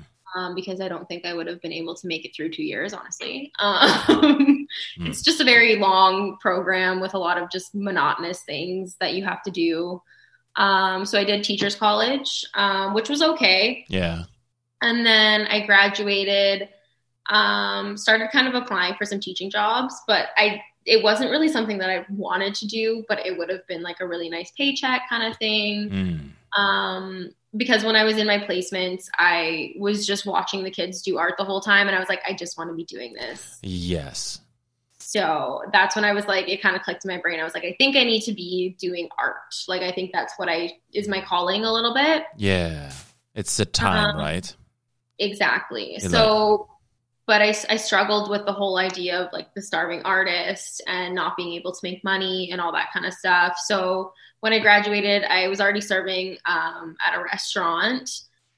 Um, so I kind of just went full time with that, and then I switched restaurants, and I was very full time there. I was working like five or six days a week. Mm. Um, and my plan was to move to Australia. Mm. Down under. Down under, yes. It's been a dream of mine for years. I do not like the cold. Yeah. Um, I, I hear you. yeah, winter is just I'm not built for it. Mm. It's it's long. It's long. it's long, it's dark, it's just you know I don't Mm, like it. It's yeah. fine. We're making it through this one. Um, but yeah, so I moved there. My plan was to move at the end of January of 2020, um, Mm. which I did. Oh I wow. went. Yep, I moved to New or didn't move to New Zealand, but I flew into New Zealand. Did about a month there traveling. Nice. Did you see those mountains where they filmed uh, the the famous movie that I can't think of Lord right? Yes. Yeah. Yes, I, I hiked up um, Mount Doom. wow. Yeah, it was really cool. How how was that? It was a 20 hour hike, or no, sorry, uh, an eight hour hike. It Hmm. was long, but it was amazing, gorgeous. Like there was probably six or seven different kinds of terrain that you went through, and Hmm. it was the whole thing was just amazing. So highly recommend. Yeah. Um, but yeah, I went to New Zealand, did a lot of hiking and stuff like that. And then I made it to Australia on March 2nd Wow. That's last year, right? and flew home two weeks later. Mm, you just got out. Yeah. Wow. So, Wow. yeah, How? definitely a big change of plans, but it we're all worked out. Yeah. You Yeah. you wonder, eh? yep, absolutely. Mm. Yeah. Did you just accept it, or was it a big thing? Um, when I was there, I was really upset about it. I was like, I'm not going home. I was like, screw this. Like, I will just tough it out, like, see what happens, kind of thing. I had two jobs, which was nice. Wow, you had it all lined Uh, up. Yeah. So I was working, but then it was two restaurants. Um, so like immediately they started shutting down, and my parents were like, "You should probably think about coming home." And I was like, "No, I'm not coming home. I'm not doing it." Yeah. And then like a week later, I was like, "I should probably come home." Mm.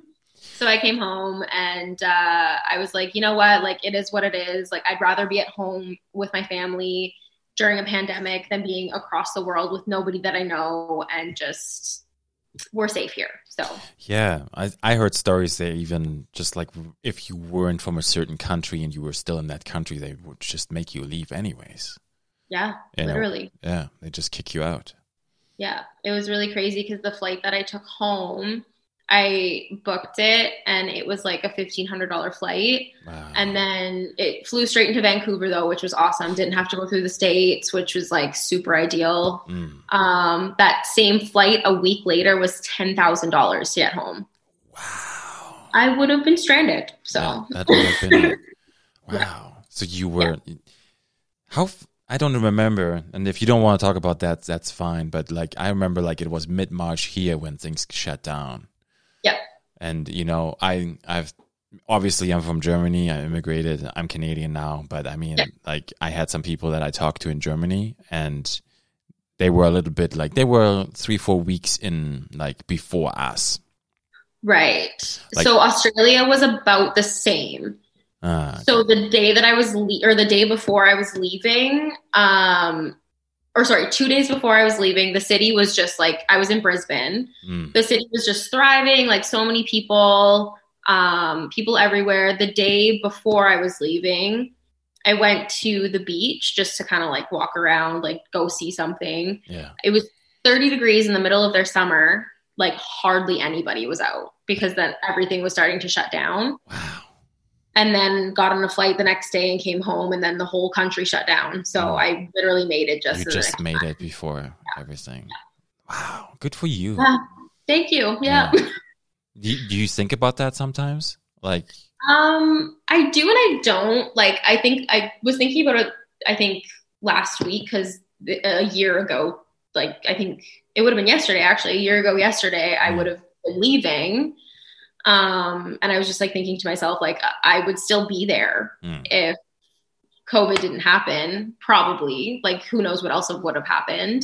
Yeah, um but generally it's kind of out of my head. I'm just like i a lot of really positive things did come out of me having to come home. Yes, um, so I do generally think of it as a blessing in disguise because a lot of these things definitely would not have happened if I didn't come home. Mhm. So yeah, good for you. Thank you. Do you feel like sometimes things are out of our control, obviously, but also things happen that we don't understand, and then maybe there's a reason for it later that we comprehend? Is that something? yeah. Yeah. I think everything happens for a reason for sure. Mm, okay. like there's that like whole life path that, you know, the universe kind of has for us. Yes. Yeah. I, I think that's for me personally, I think that too. You know, I think that even though we maybe not comprehend it or ever understand it, but something along the line, something is happening. For sure. And that's like one of the things that I'm kind of like learning and like um, unpacking, I guess, like to heal uh, this year because 2020 was definitely a big healing year for myself as well. Mm. Um, just like unpacking a lot of traumas and doing a lot of like shadow work and stuff like that. Um, and just like starting this whole healing process for myself. And as much as we want to think that things are like a negative thing and think like, oh, like, why is this happening to me? Like, what did I do? And it's just like, you can take it and look at it as a negative experience, or you can take it, as like a lesson that's just like, you're going to grow from this. Like, it's, it's something that's going to, there, just because it's a bad feeling doesn't mean that it's a bad experience. mm-hmm. Yeah. Yeah, you can utilize it to to become greater Yes. in a way where you know you can maybe even help people out. Yeah. through it. If you go through it, hmm Absolutely. mm. just helps you grow, I think, a lot as a person. yes, Yeah. wow, you you made it home Made it home. just in time. You were back, and here you are. Here I am. Yeah. yep. Yeah. The- 2020 was a very interesting year. Yes. yes. I think for everybody. Yes, absolutely. Mm. Absolutely out of the world, crazy. Never had any experience like it. No, No. this is new for everyone. Did you feel? Did you feel good over the um like when once things open up again over the summer? Were you able to do things that you wanted to do?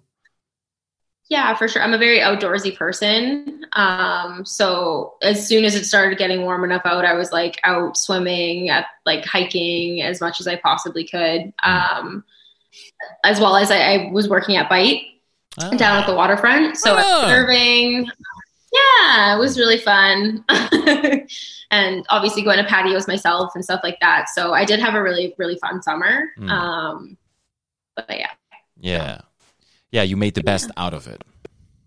Exactly. And honestly, like for the most part, it didn't feel as bad as it possibly could have. You know, I still got to see a lot of my friends uh, as much as you could socially distancing and stuff like that.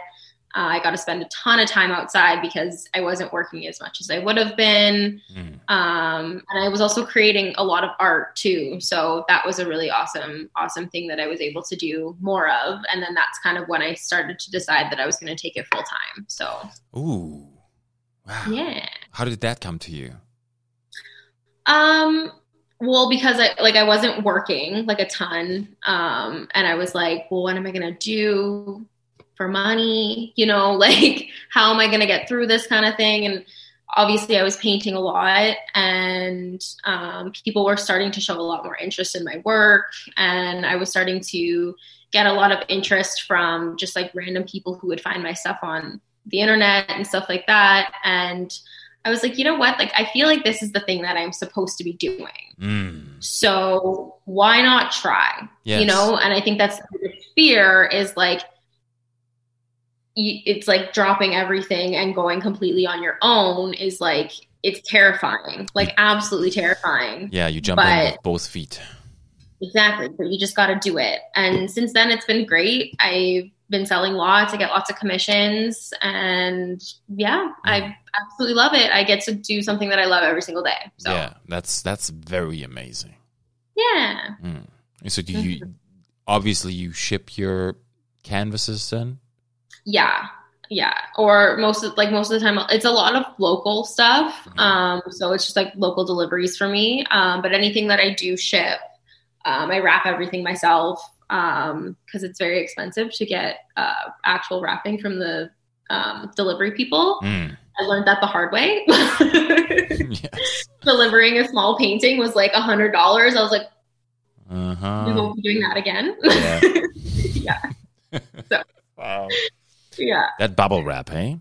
Oh, exactly. It's great. It's your best friend as an Mm. artist. Yes. I believe Yeah. that. Yeah. Wow. Did, yeah. did you have any like the realization from the moment you you you know you went through that college with the teaching and I think for me it sounds like that that's something maybe down the road that like you you can pass on your knowledge, your perspective, your experience. But right now you are in a moment of in your time where you are in the zone to create your own. Yeah, absolutely. And that's the thing is I I did take the teaching as like it was kind of a backup plan. Um, but I do also like, you know, providing people with knowledge and connecting with people on like that kind of um, basis. Um, but I do actually own a gallery in town. It's Nameless Collective. I don't know if you've heard of it. Yes, I wanted to bring it up later, but that's okay. Oh, of course, yes. Yes, So I've I've been- heard about it. Yes, I've, I've, I've seen it. Yeah. So that's me also. Yeah. That's awesome. Um, That's awesome. Thank you. Who can Yes. who, who can say that? Who can say yeah? By by the way, I also have like Nameless Collective, right? yes, it's pretty cool. It's a lot of work, I must say, but it's Yeah. it's pretty cool. Um, but I do teach classes here when obviously the world is open, and I was Mm. looking into doing some online stuff. Mm. Um, but yeah, I, I definitely like teaching people, and it is a really fun thing for me to do. Mm. Um, I just didn't want to do it full time. So yeah, I respect that. Mhm. And for me, I feel like this is a good choice. Mhm. Yeah, it's a good choice. because you can always utilize it first.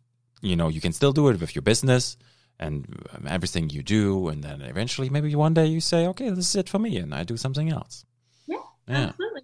And there's no shame in that. And I honestly think that I'm the kind of person who will probably have like four different jobs in my entire, or like 10 different jobs because Mhm. I'm really bad at making up my mind. And I also just have so many different interests that I'm just like, this year we're going to do personal training Mm. Yes. or something. I don't know. Bring it on. yeah. How do you like? Do you set yourself goals, like long term, short term? Is that something you do actively? Um, for the most part, yeah. I um this year especially is like a, a big year for me to start setting more goals. Mhm. Um, but for the most part, um, I break my months down into specific goals and then like have my yearly and then like five yearly and then like so on and so forth. You go Um, further than five. sometimes 10 like just like those are like way in the future though like Wow. you know i want to have a house with a studio bigger than my house so Mm. That's a good goal. but that is way down the line Yeah. so You're just Yeah. gonna get this huge garage. that's the plan Yeah, heated wood stove, right? yep yep. Anything. Mm. That's a good plan. painting studio on the top floor sculpture studio on the bottom floor Mm. Did you draw it yet? no not yet Okay. Yeah. Yeah. Are you- maybe five years when it's like a five year thing maybe we'll do that. Mm, yeah. Can you see it in your mind though? oh yeah for sure Mhm. That's Yeah. good. I love that. yeah I love that. I think that's very important to s- to see yourself where y- you want to be and where you want where you are going to succeed for yourself. Yeah. Mhm. Mm. Mhm. i've been doing a lot of reading on like manifesting and all that kind of stuff too Mm. um, just because it's like law of attraction and like what you put out into the world, you get back. Mm. And, um, you know, if you can picture yourself or like set that goal for yourself, you're going to work towards it. And Mhm. like you're going to be kind of like given that back because you're putting it out there. Yeah. so mindset is huge. hmm Mm. Do you, do you meditate then? I do. I should do it more, but I do it almost every day. yeah. Okay. So I can like I've I should do it twice a day, but I do it usually at night. Okay. You know, I'm in the bed. Mhm. We're all tired. And I have like I'd have like 10 minutes I lay still and I'm just like I'm doing a little bit of a different breathing Okay. and then usually I have like words I say where Okay. because words occupy my mind. But yesterday I had this feeling for the first time where instead of words I wanted to feel emotions Okay. to replace that and I've I've never thought about that this way. Mhm. And it's it's mind blowing for me. Literally. Yeah, because yeah, you can use words, but I think emotions or pictures or feelings are s- are stronger. Yeah, that's huge because then you can kind of like learn how to control those emotions and feelings and stuff like that. That's Mm. awesome. Hmm. How I don't want to know what you do, like what you think about, but do you have like a routine where you sit a certain way, or like what is what do you do?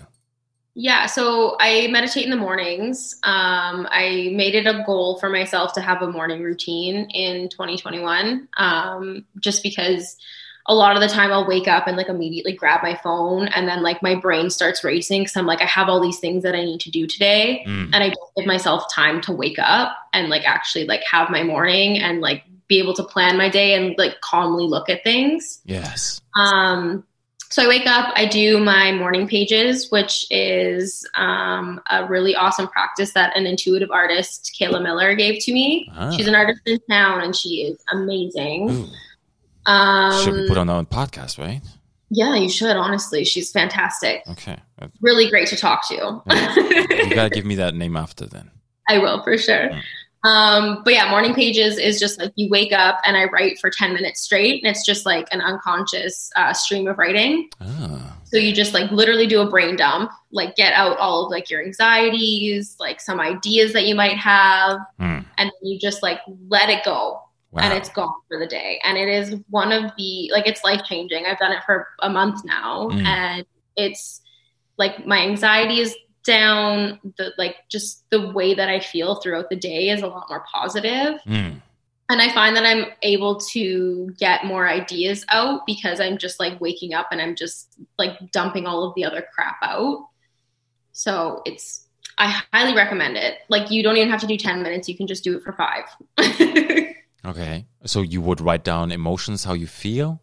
just literally, even like it's just anything that comes to your brain. So, um, even if you can't think of something to write, you can just write that. Be like, I can't think of anything to write. I can't think of anything to write. And then as soon as like Ah. you kind of open that up, then things just kind of start flowing out. Mm.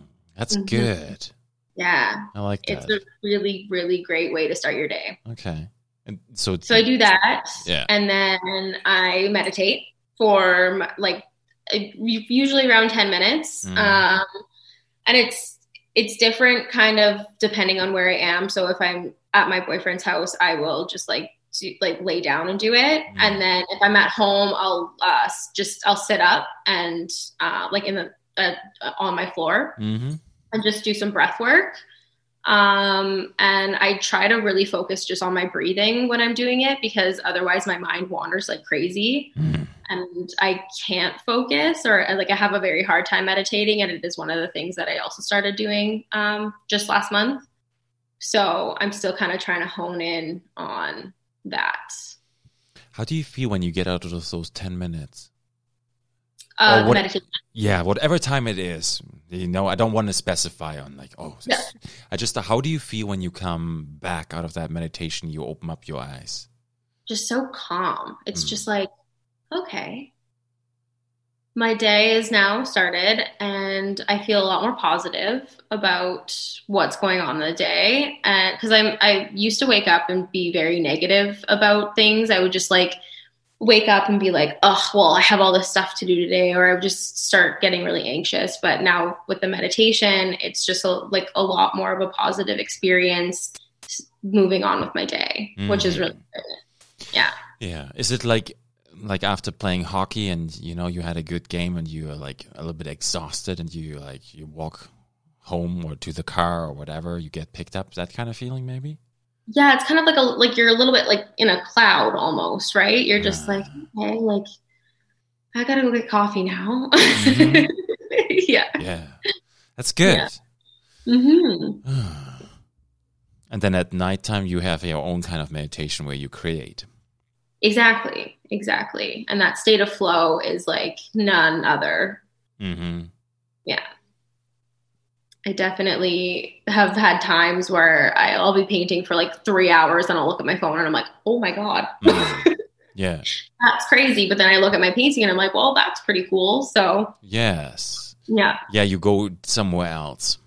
yeah. Mhm. for sure. And that's like meditation in itself, right? So Would you say your paintings are alive? I I like to think so.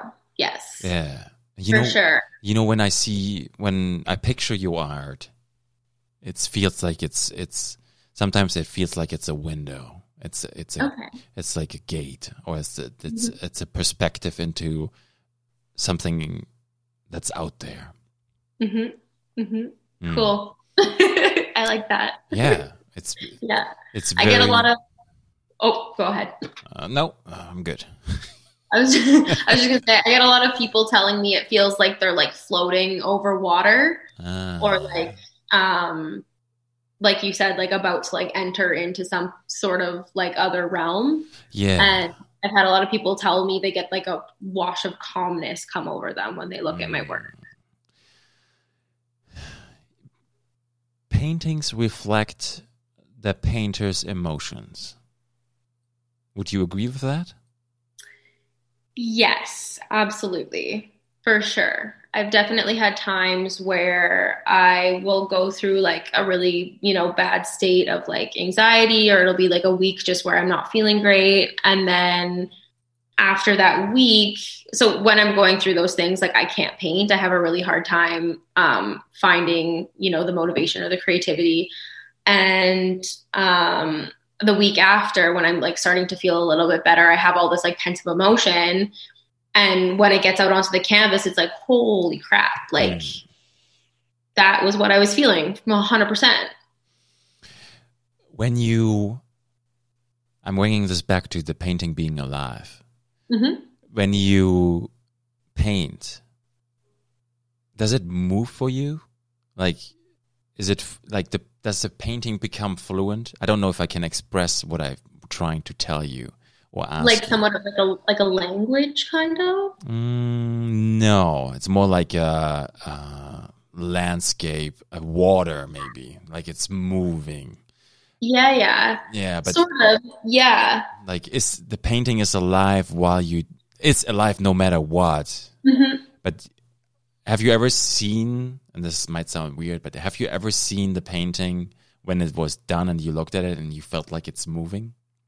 Kind of, yeah. Because I, I do use a lot of like layering in my um, painting. So I'll start with like a base layer and then I'll do like a second layer um, to kind of um, bring that first layer a little bit more together and polish. Mm. And then I'll do um, like the molding paste kind of thing. And then I'll do another layer and then I'll do another layer. So there's like four or five layers to each of my paintings. And they're all really thin layers. So you get to see each of those layers Yes. and it does kind of move like it you kind of go in and out of Mm. those layers as you're looking at the painting and like every time you look at them you get different like a different view of it and it definitely can look like it's moving sometimes hmm hmm I agree. Cool yeah. We. I feel like bringing this up, and you know, just let me explain this to you. Okay. Or elaborate, or tell you a story. Okay. We um we have two kids. Mhm. The one is six year old, and the other one is a year and a bit. And you know, we had. Uh, we we we had two miscarriages in between, and that's okay. All right, it's it's, it's just it is what it is. And we went Mhm. through it. It's part of life. It's more common than you know. Mhm. And you know, one thing I channeled once was I did a painting, and it is uh, twenty four by forty eight, and um, it's an abstract sky with purple, very flowy. And then really deep purple valley shaped and a little bit like a mountains, but very loose, big stro- strokes and then I this is and I called it the valley. I forgot, but it's a valley of something. I think Yeah. deception. I don't know. I have to look it up. Maybe I'd let you know afterwards. And Yeah. I sealed it with uh, clear coat like a couple times, Mhm. and I've never noticed till we're here in this house. And it might be just a fluke, but I created this because I was I was letting it things go. I channeled it, right? And then I sealed it. And then here in this house where we are now, it's upstairs in the living room. And where we sit from a certain perspective when the sun hits it, mm-hmm. the, the cover code looks like there's little handprints on it. oh Yeah. And I've, I've never like, and then maybe it's just like the way it dried, right? yep But it's just like, I've never seen it before in a couple months or ago. I was like, yeah, that's, that's interesting because like it's, it's just like almost like it's created itself the way I was thinking about it. 100% yeah that is Mm. really crazy Yeah, I felt like telling that story. powerful. Yeah. yeah Mm. wow It's i also would like to see some of your art one day yeah. yeah I sent you a picture after. absolutely Probably like tomorrow. Okay, that's fine. Tonight we just have to post this later. okay, sounds good. Mm. Yeah, I cannot paint any realism. It's a hard, very hard skill. Can't do. Yeah. Can't do. No, Mm. it's it's hard. The only re- the only realism a little bit is like trees. Very Okay. like pine trees. I can do that. Okay. Because you buy you buy that brush that is like all around and then you just Yeah. one side and then the other side. like perfect trees. Okay. Well, let's talk about your other place. my my nameless collective. All Yes. right. I've So go ahead. Nah. I've talked to Lucas. Yep. Oh yes. Lucas is super pumped. He saw the story that I shared that you were going to be on the show. Oh, good. Yeah, and he's he said that there's something happening. hmm Yeah, he just messaged me today, actually. I let Yeah. I, I let you elaborate this. Okay, sounds good. So, um, do you want me to talk about like what Nameless is first? Yes, I think that's a great idea. Okay, so Nameless Collective is a collective basically um, that supports and represents emerging artists in Thunder Bay. So, because I am an emerging artist myself, um, I wanted to create a place um, where people like myself can have to show their art, um, kind of come together. It's a little bit hard with COVID, but and also be represented virtually Mm, um, because of COVID. And yes. it kind of all started as this idea to do like this big collaborative show. I wanted to do it when everything opened up again, but then slowly realized that that wasn't happening for months and months and months. Um, so I I had a I had a partner before um, for this, and uh, things just didn't work out, unfortunately. Um, but so now it's my own space. But we we got this space together, um, which is where my studio is, as well as the Nameless Collective Gallery. It's beautiful. It's great because I get to mix the two things together and work on everything simultaneously, and not like have to sacrifice one for the other, which is really really nice. Yes. Yes, yes. Um, so yeah, basically, I've just been trying to come up with events and um, ways to promote these emerging artists in the city, and it's any kind of art from painting to sculpture to photography to music and everything. Yeah. Well, Was that you? You had that uh the books on with the pottery? Yes, yes. Yes. The Bounds of Clay. Yes. Yeah. Yeah. Crystal. cool. Yeah. Crystal did the the covers, right? Yes, yes. And then Stephanie. Stephanie Paxton did the um, bookbinding and all the pages and stuff. Yeah. That was a really cool exhibition. Yeah. I talked to both of them on the other podcast with Aspa the Giant with Logan when I was still doing that Okay. one. Mm. Yeah, yeah. And you know, uh, so I was like, I might, I, they're amazing. They were lovely to work with like still both so supportive too of everything that i do so just absolutely love those ladies Yeah. Yeah. I yeah I agree. yeah Yeah. Wow. How does that work then? So you are an emergent. Let's say there's an emergent emerging artist Yep. in Thunder Bay. So do you do you do something proactive, or do you um, do you want people to hit you up, or how does that work? so um, how it kind of all started is i basically just used a lot of the contacts that i had from art school and i worked at the thunder bay art gallery for a very brief period of time during my um, teaching year Mm-hmm. So I, you know, have had a few contacts in the art world in Thunder Bay, and I just kind of started reaching out to all of these people, asking them if this is something they want to be a part of, if it's something that they would support, Mm. um, if it's something that they thought that the city needed, uh, and stuff like that. So I started out with ten artists. Um, which we did profiles on. Uh, we started doing some artist features, and that's all on the Nameless website. And then we slowly either had people reach out to us to be a part of it, or we would just reach out to more people. Mm-hmm.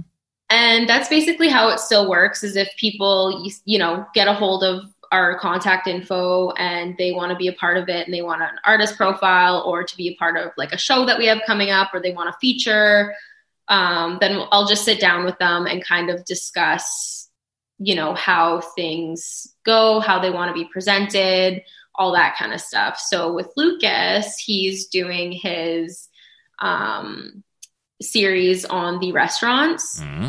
Um, so we're gonna do like a big feature on the Nameless website, and I think we're gonna drop every single um, like the different restaurants each week Mhm. for I think two months. Mhm. Um, yeah, so it's gonna be quite a big project. Um, but yeah, I just try to do different things with different artists to try to represent them to the best of my ability. That's beautiful. Thank you. That's like your way of like giving back and creating, right? Yeah. That's big. Yeah. Yeah, because I like we have such a big art like community and so supportive. Like one of the best cities, I think, to support artists and creators and all that kind of stuff. And I just I wanted to give those people a little bit more of a voice, especially the ones who are just like up and coming. Mm. And I really like helping people, and I just really like you know I love art, so Mm. I'm just like why not? Yeah. hmm Okay. So it can be anything. Anything. anything in a way where like different mediums and stuff. Yeah, And Yeah. then you you you would sit down, say, "Hey, what's your idea? What do you do?" And then you see how you can make it work. yeah, Mm. absolutely. And if they're maybe not necessarily working on something right now, um, I have the artist profiles on the website, so I'll just do like um, like a little bio, pictures of their work, or like uh, examples of their work. So, say if they're like a videographer or like a musician or something like that, like there'll be examples of their work and then like a little photo of them. Mm. Um, just kind of like have them and give them a place to be represented and like well known. Yeah. How's Yeah. how's the reception of that? Fairly good. I definitely need to do like a lot more, like a little bit more marketing with it. Mm. Um, but right now, I'm a little bit more focused on my art. Yeah. Um, so it definitely is hard to balance the two of them because I find sometimes I'm being pulled more in one direction.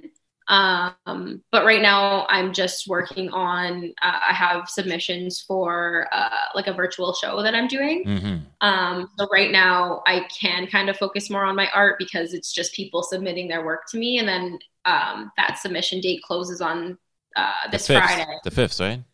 Yes. Yeah. Yeah.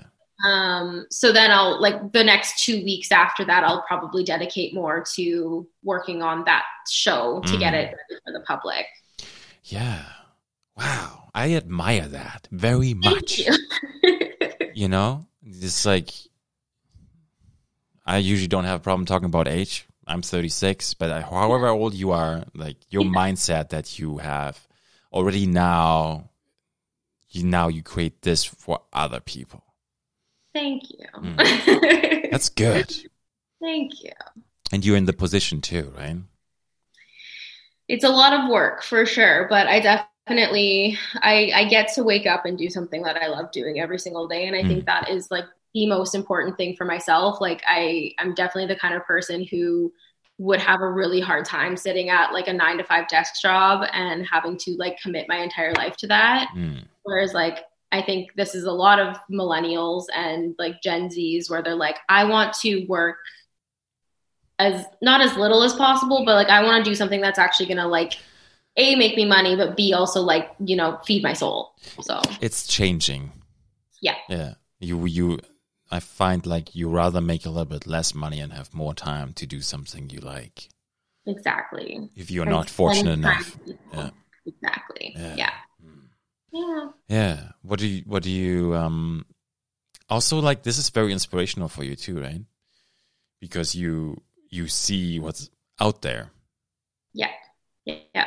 Mm. And it's really cool too. Like I've had a lot of people tell me. Um, so the one of the shows that I uh, had up here was a friend of mine, uh, Rebecca Tadeo, and she's also an abstract artist. And she, like, when I reached out to her and asked her if she wanted to be a part of this, um, she had j- like she wasn't really painting or anything like that, and she had told me when she was putting up her show here that I inspired her to do this whole series. And I was just Mm. like, oh my goodness, like that just felt so good, right? So, yeah, Yes. That's big deeds. yes, exactly. it is. Yeah. What would you tell someone Hmm? who's just like starting right now? Just go for it. Just go for it. Eh? That's Yeah. Allow me to say this. This, this is easier said than done. Absolutely. Um, so uh, I think a lot of the things with um, are people who want to start creating and, um, you know, want to put themselves out there that way. I think it goes back to what I was saying at the very beginning is um, kids are taught that if their art isn't good, then it's not worth it. Or Mm. like, you know, it's ingrained in our society that like art isn't that important, but I think that just starting and allowing your work to be bad because like there are days that I'll create something and I'm like this looks like crap mm. right and I think um, this is another thing that Kayla Miller talks about that intuitive artist that I was um, telling you about she she did a couple workshops here about like letting go of perfectionism and uh, like intuitive art making just for the like the fact of art making mm-hmm. um, so i think just like allowing yourself that space to be bad and to just start creating is when you'll start opening up those kind of next steps where you can you know create create create make some bad art and then learn from those mistakes and then start creating something that is um, actually something that you might like and that someone else might like and want to buy from you. Mm-hmm. Mm-hmm. Okay. Yeah. That's solid. Yeah. So because in art school they uh, teach you a lot that like all that they they really break you down in art school they tell you that just disregard all of your talent everything that you're going to be doing is just practice based and you're only going to get better if you practice mm-hmm. so is that true yes 100% okay yeah mm. as much as it hurts to hear that it's very true was that easy for you to hear that mm. No. Mm. Because I'd been told my whole life that I was like so great at art and like so good at these kinds of things. And then when you get to a place where you're basically just told like you're put in your place pretty much, mm. and you're just, it's like you have to work hard for us to pay attention to you. Mm. Yeah. Yeah. Yeah, that can be challenging. Absolutely. Mm. Is it easy for you to follow directives, so, or are you more like a free spirit? free spirit 100% yeah so even more of a challenge oh yeah for sure if i can like kind of break the rules a little bit i will yeah. Yeah. yeah yeah yeah that's good though that's how things yeah. can happen yeah for sure mm. but then i'm also kind of scared to break the rules at the same time so it's like this balance mm. do people yeah. notice um maybe sometimes i think it's definitely more of a mental thing for myself just like telling myself that it's okay to do that. Yeah. Ah, I see. Mm-hmm. Okay. Mm. Yeah. Yeah. Yeah. This this will be for me to say, you know what? It's okay. It doesn't have to be perfect. Exactly. Mm. Yeah. And that is a big thing to let go of because I'm by far like through and through a perfectionist. Mm. So learning to just like let things go and like allowing yourself to not be perfect in mm. art making and just in life in general um, is like it's a huge game changer. It is. Mm. It is. Mm. Who who who do you look up to like in the art world? What's what's what what what are you checking all the time, or is it more like classic? What what what is it? So I'm very much into like contemporary style art. Um, very much, I look at a lot of abstract painters. Um, the one that kind of resonates the most with me um, is a girl named Emma Lundstrom. I believe she is a Swedish artist, mm. um, but she was kind of the person that I found. I think it was in my third year of art I found her page and I just like absolutely fell in love with her style. I think she kind of was one of the people who grandfathered like the paint pouring. Mm. Um, and now she she does that same kind of style, but she's like added a lot more dimension to it and she's definitely just been one of the artists that I like constantly follow. And she also she has her own gallery in Sweden and she's just like she just kills it. Like she's amazing. Mm. um she just like takes abstract painting to another level which is so cool. Mm. um so I definitely look up to her. And then there's an artist in I believe he's from New York. His name is Leonard Drew. And he was the one that I like I use as inspiration for my fourth year thesis. Mm. He uses a lot of um, like uh, recycled materials and garbage and stuff in his work, and it's very dark, like these huge, massive sculptures that are just like basically garbage, but they're beautiful. And yeah, I, I love his work, and I always keep up up with his stuff. Mm. Mm-hmm. Do you like engage with it, like reply to stories or something like that? Sometimes but not i do so um i with a lot of like other abstract artists and stuff i'll just like comment on their things um just like say like this is really awesome just if because if i like them i've noticed that if i do do that it actually gets me a lot more engagement Mm.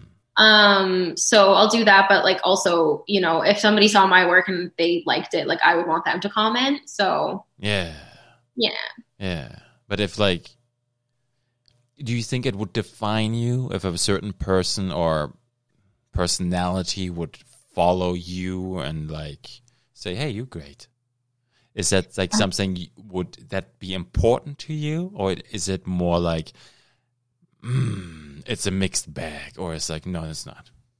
uh no i'd probably like freak out There you if go. one of them if one of them followed me i'd be like holy shit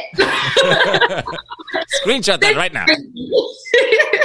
yeah Yeah. i would definitely be like i made it that's it i Mm. can die happy now yes. Yeah, for Yeah. sure Aren't you surprised that it always keeps going?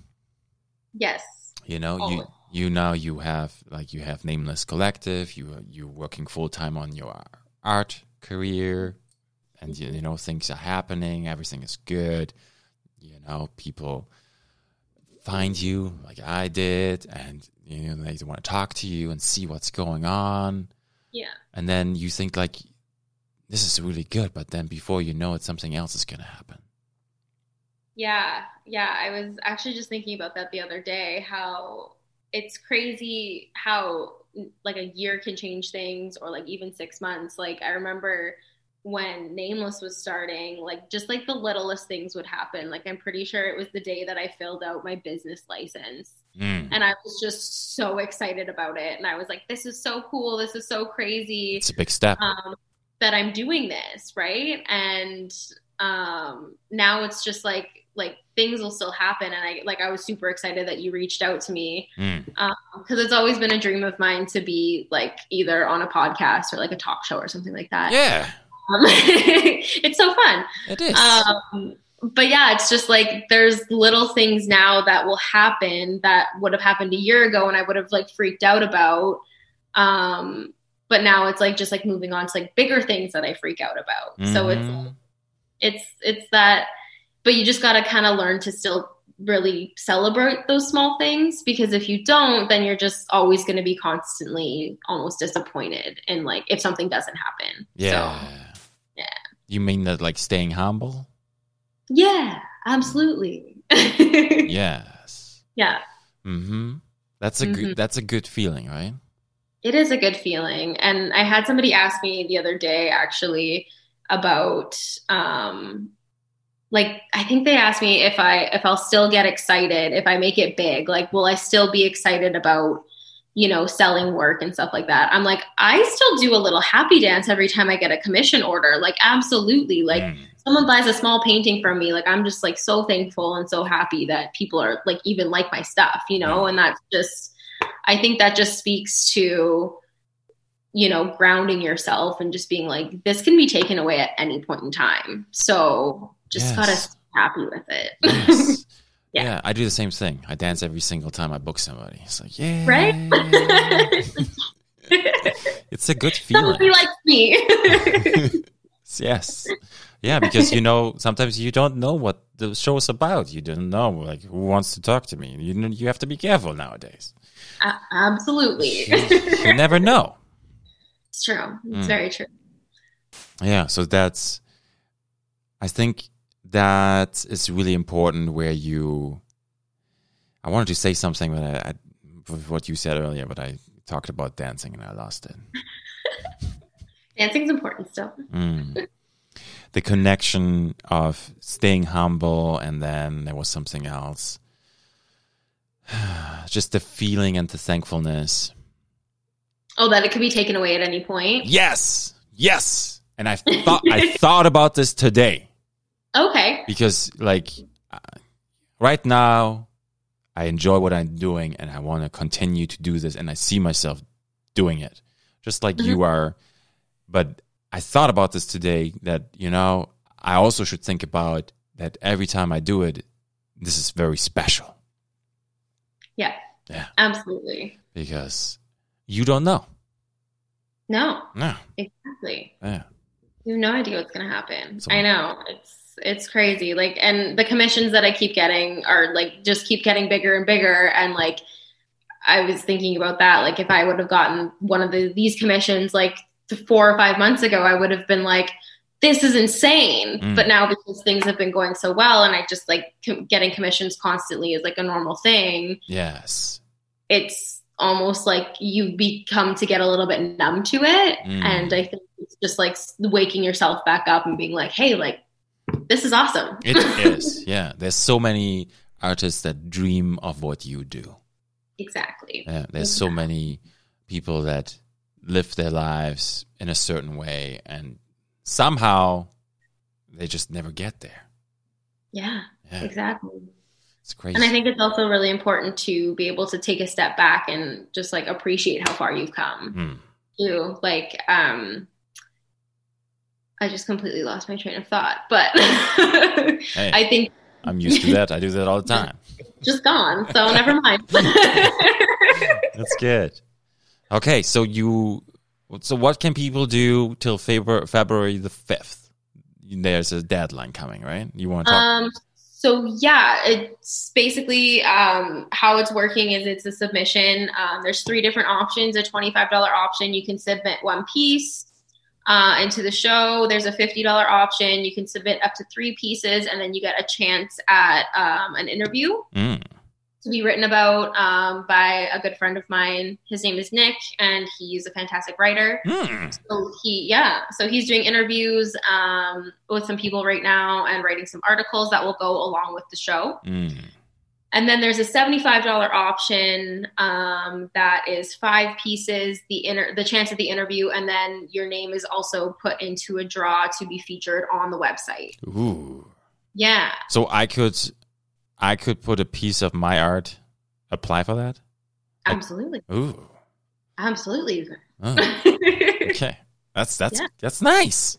yeah. Yeah. You you know, Yeah. as an artist, you always look for that spot where you can put your art. Oh my gosh, absolutely. Hmm. Mhm. I, I had mine once at Starbucks. nice. Wow. Yeah. That's awesome. I mean, any exposure is good exposure, right? So, Yes. yeah. And I, you know, I didn't sell one during the exhibition time. Like it wasn't Okay. like, it was like months, huge block. That's when back when they still did it there. Yeah. And uh, then about a month or two after, somebody called me about the painting I had there, and That's and, and they actually bought it.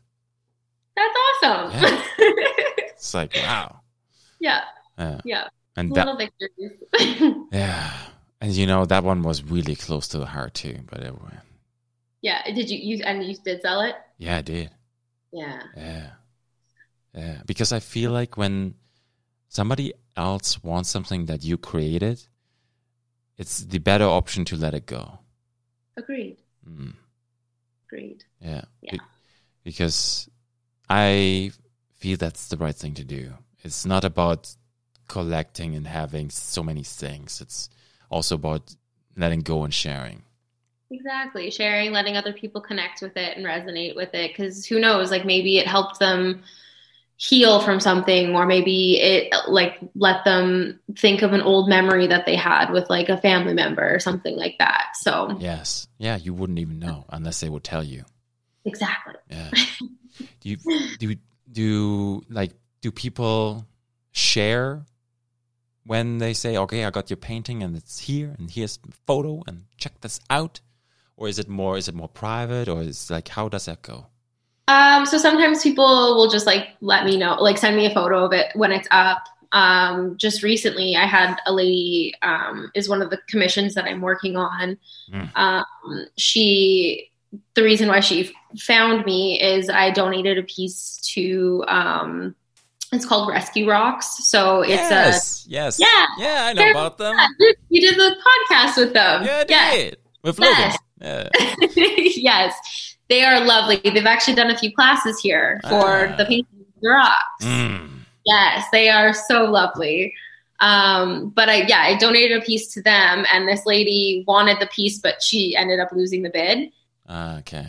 So she reached out to me, and um, it was really sweet because she was like, after we figured out the commission and she told me what she wanted and the size and all that kind of stuff, she sent me this big long paragraph of like a story of kind of like why she connected with it and why she wanted it and like why it resonated with mm. her. And I was Mm. like, that is so beautiful. Like, you never know how your art is going to affect somebody. And I think it's so cool to hear those stories um, of how people like connect on it on all different levels. Yes. Yes. So, There's so yeah. much to it. Yeah. I really always enjoyed not saying anything about what I created. Yeah. When they said, "Hey, can, tell me, tell me what this is, is. What is this?" And I said, "No, Mhm. no, no. You tell me what you see." Yeah. Yeah, because I don't want them to imprint what I see in it. Yeah, exactly. Mm. Exactly. I know. I love it. And that's why I love abstract art too, is because it can mean so many different things to every single person. Yeah. Yeah. Okay. Well, I'm I'm pretty good. How are you, Okay. doing? I'm good. yeah, it's like we're coming up to the two hours. We can. I think we Okay. covered a lot of stuff. I think we we. did. We did. Yeah, I, I love it. I learned a lot. Amazing. I did too. Yeah, yeah, yeah. I can't wait to see what's coming up and be part maybe of it. I don't know. Of course. Yeah. yeah. that would be awesome. yeah. That you have to see it first. Oh yeah. I would love to see your work. I really would. Yeah. you talked about it and I'm like, I really want to see this now. Mm. yeah. yeah. Yeah. Yeah. I send it to you tomorrow. Okay. Sounds good. Mhm. So w- people now that listen to this, uh, I put all the links in the episode, and they will find you, right? Yeah. Yeah. So Yeah. you are all over social media. It's all good. All the social medias. Yes. Yeah. Okay. Good. Well, Awesome. then I will let you go. Okay. I really appreciate your time today, Marielle. Yeah. Thank you so much for having me. This is awesome. And you know, this is like the perfect setting you have there. I love it. The background is so good. It's like yes, Background of my own face. yes, yeah, but like in a different way. yeah. Exactly. Yeah. Okay.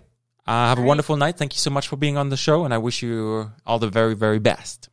Thank you. You too. Okay. Bye bye.